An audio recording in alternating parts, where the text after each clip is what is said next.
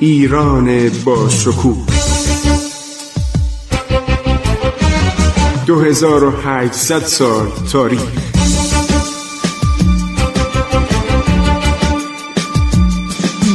عبور از تاریخ.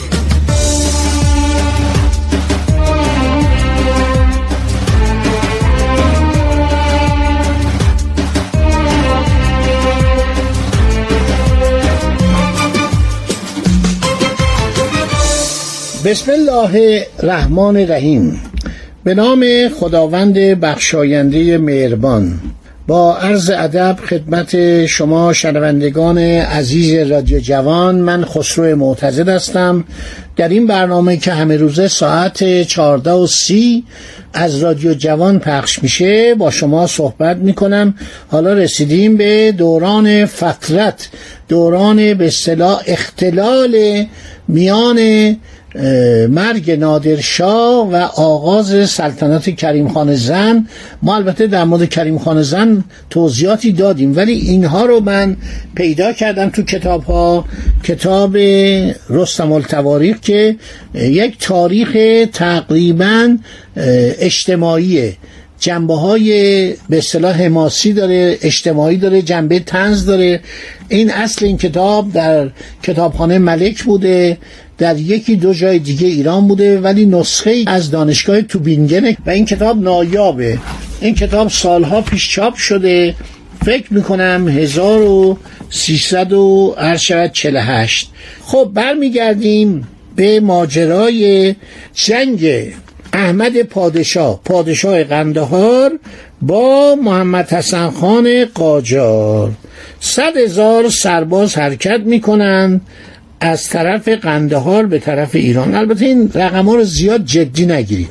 برای اینکه حساب کتاب نبوده که بیان بگه واقعا صد هزار نفر بودن. عده که زیاد بوده می‌گفتن صد هزار نفر. محمد حسن خان عرض شود که چندان سپاهی نداشته. با هزار نفر سروار جنگی آراسته و پیراسته مانند شاهبازی که با فوجی از گوشان به جانب مرغابیان روان گردن رفتن جلوی این سردار افغانی رو بگیرن.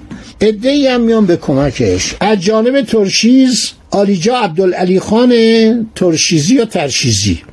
با هزار نفر از جانب تبس علی مردان خان با هزار سوار به اتفاق همدیگر میان به کمک جناب محمد حسن خان. در رباط زعفرانی لشکر بیش از مار و مور والاجا احمد پادشاه دادگستر غندهار این همه جز ایران بود. مانند سیل از روی زور و غرور در امور و مرور بودن و از فرد قفلت بیگانه و آشنا و دشمن رو اصلا فرق نمیگذاشتند. خب اینا جنگ شروع میشه. از کمینگاه مانند شیران نر که از بیشه برون تازن و به جانب وحوش و انعام یعنی حیوانات حیوانات اهلی.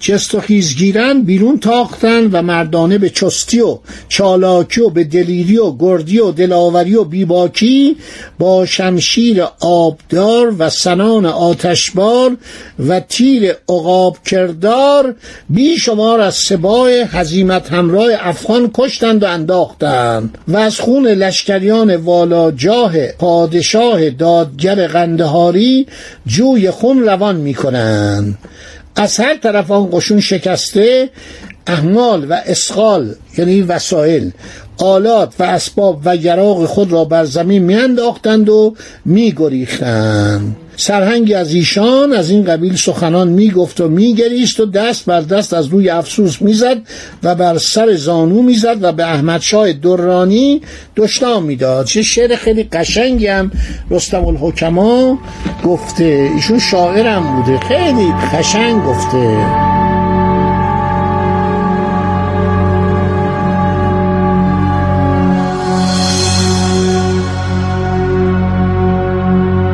بنابراین خاقان قاجار محمد حسن خان شیرشکار با سپاه زفر همراه در عقب آن گروه گروه ناستوده رفتن تا نزدیک قلعه نو.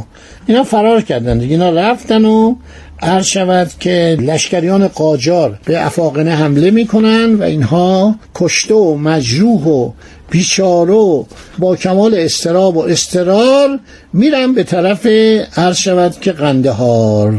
خب پس خاقان خاقان زفر تو امان محمد حسن خان قاجار بختیار در آن جنگ پیروز میشه. برمیگرد حالا خیلی مفصله که اینها زندگی محمد حسن خان رو داره میگه. هر شود که آلیجا با توابعش در قلیه تبرک رفته با اسباب و آلات و ادوات بسیار و مایحتاج معیشت و معکولات عرض شود که در آنجا میمونه. یک جنگی هم بین سید حسن خان عرض شود که خراسانی و محمد حسن خان قاجار انجام میشه. خب حالا ما می‌رسیم به اون حکومت سه نفره که من براتون قبلا گفته بودم. ابوالفتح خان بختیاری بوده بیگلر بیگی شهر مرو شاه جهان بود. که به دستور ابراهیم شاه آخرین ماهای چون ابراهیم شاه زیاد حکومت نکرد. اینا در زمان خیلی کوتاهی اتفاق میفته ابراهیم شاه ابوالفتح خان بختیاری رو بیگلر بیگی یعنی حاکم دارالسلطنه اصفهان و مضافات و قوم و کاشان و توابه و لرستان و خلجستان فرمود. هفت هزار تن قشون رکابی و آتشخانه بسیار آن آلیجاه را روانه اصفهان کرد. ابراهیم شاه کشته میشه. اهل عراق به دور آلیجا ابوالفتح خان بیگلر بیگی اصفهان جمع میشن. میگه آقا من پادشاه نیستم. این آدمای به اصطلاح همه علاقه من به دولت صفوی بودن. والاجا نتیجت الملوک سلالت السلاطین میرزا ابو تراب شهیر به شاه اسماعیل عرض که شاه اسماعیل سوم. این میگه ایشون عرض که از نوه نتیجه های شاه سلطان حسینه من فکر کنم ایشون پادشاه ایران میشه بندم به اصطلاح نایب السلطنه. بعد این آقام اینطور که می‌گویم یه آدم جاه طلبی بوده حتی اینکه فامیل شاه سلطان حسین باشه کمی مورد شکه. چون خانواده صفوی خیلی محبوب بودن اغلب سعی می‌کردن بگن ما از نتایج خانواده سلطنتی هستیم. حتی دولت عثمانی وقتی با نادر میجنگید اونم یه پادشاه صفوی قلابی درست کرده بود که نادر دستور داد گرفتن چشمشو کور کردن و آزادش کرد. از این کارا زیاد می‌کردن. این میرزا ابو تراب میگم من از فرزندان یا نتیجه های شاه سلطان حسین هستم.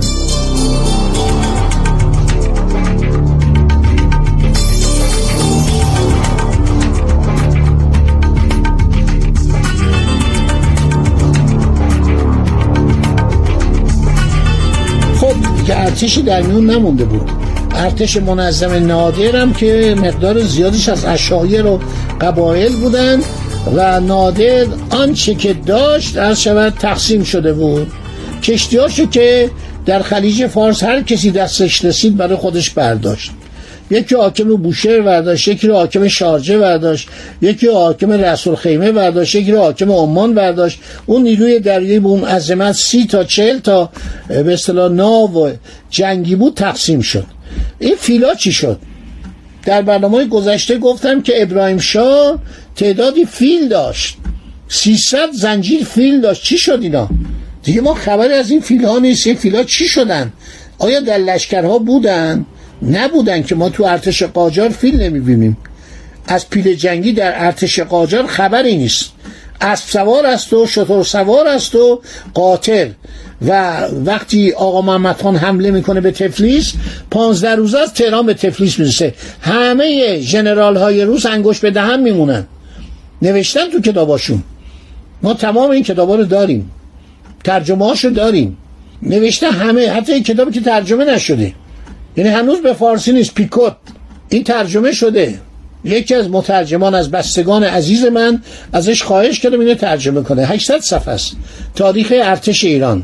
عرض شود که Secret Report from Iran Army. گزارش محرمان از ارتش ایرانی زمان مظفرالدین شاه نوشته کلونل پیکوت که اول وابسته نظامی بوده بعد شده چی؟ شده دبیر شرقی سفارت. یعنی اون که با ایرانیا سر کار داشته. تا حدود سال اوایل قرن بیستم در ایران بوده. خانواده پیکوت خیلی با ایرانیا رابطه داشته من نمی‌دونم این پیکوتی هم که مهماندار رضاشاه بوده در جزیره موزلیس احتمالا برادر این بوده خود این نبوده. چون این سال 1931 مرده.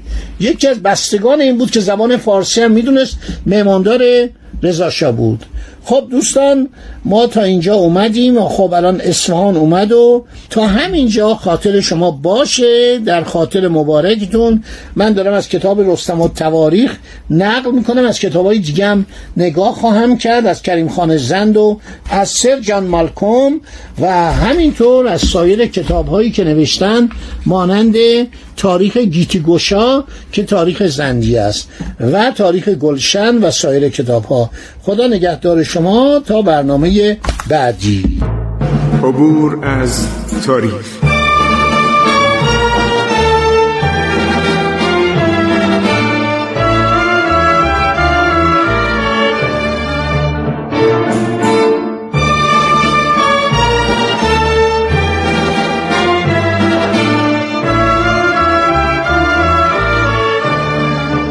ایران با شکوه.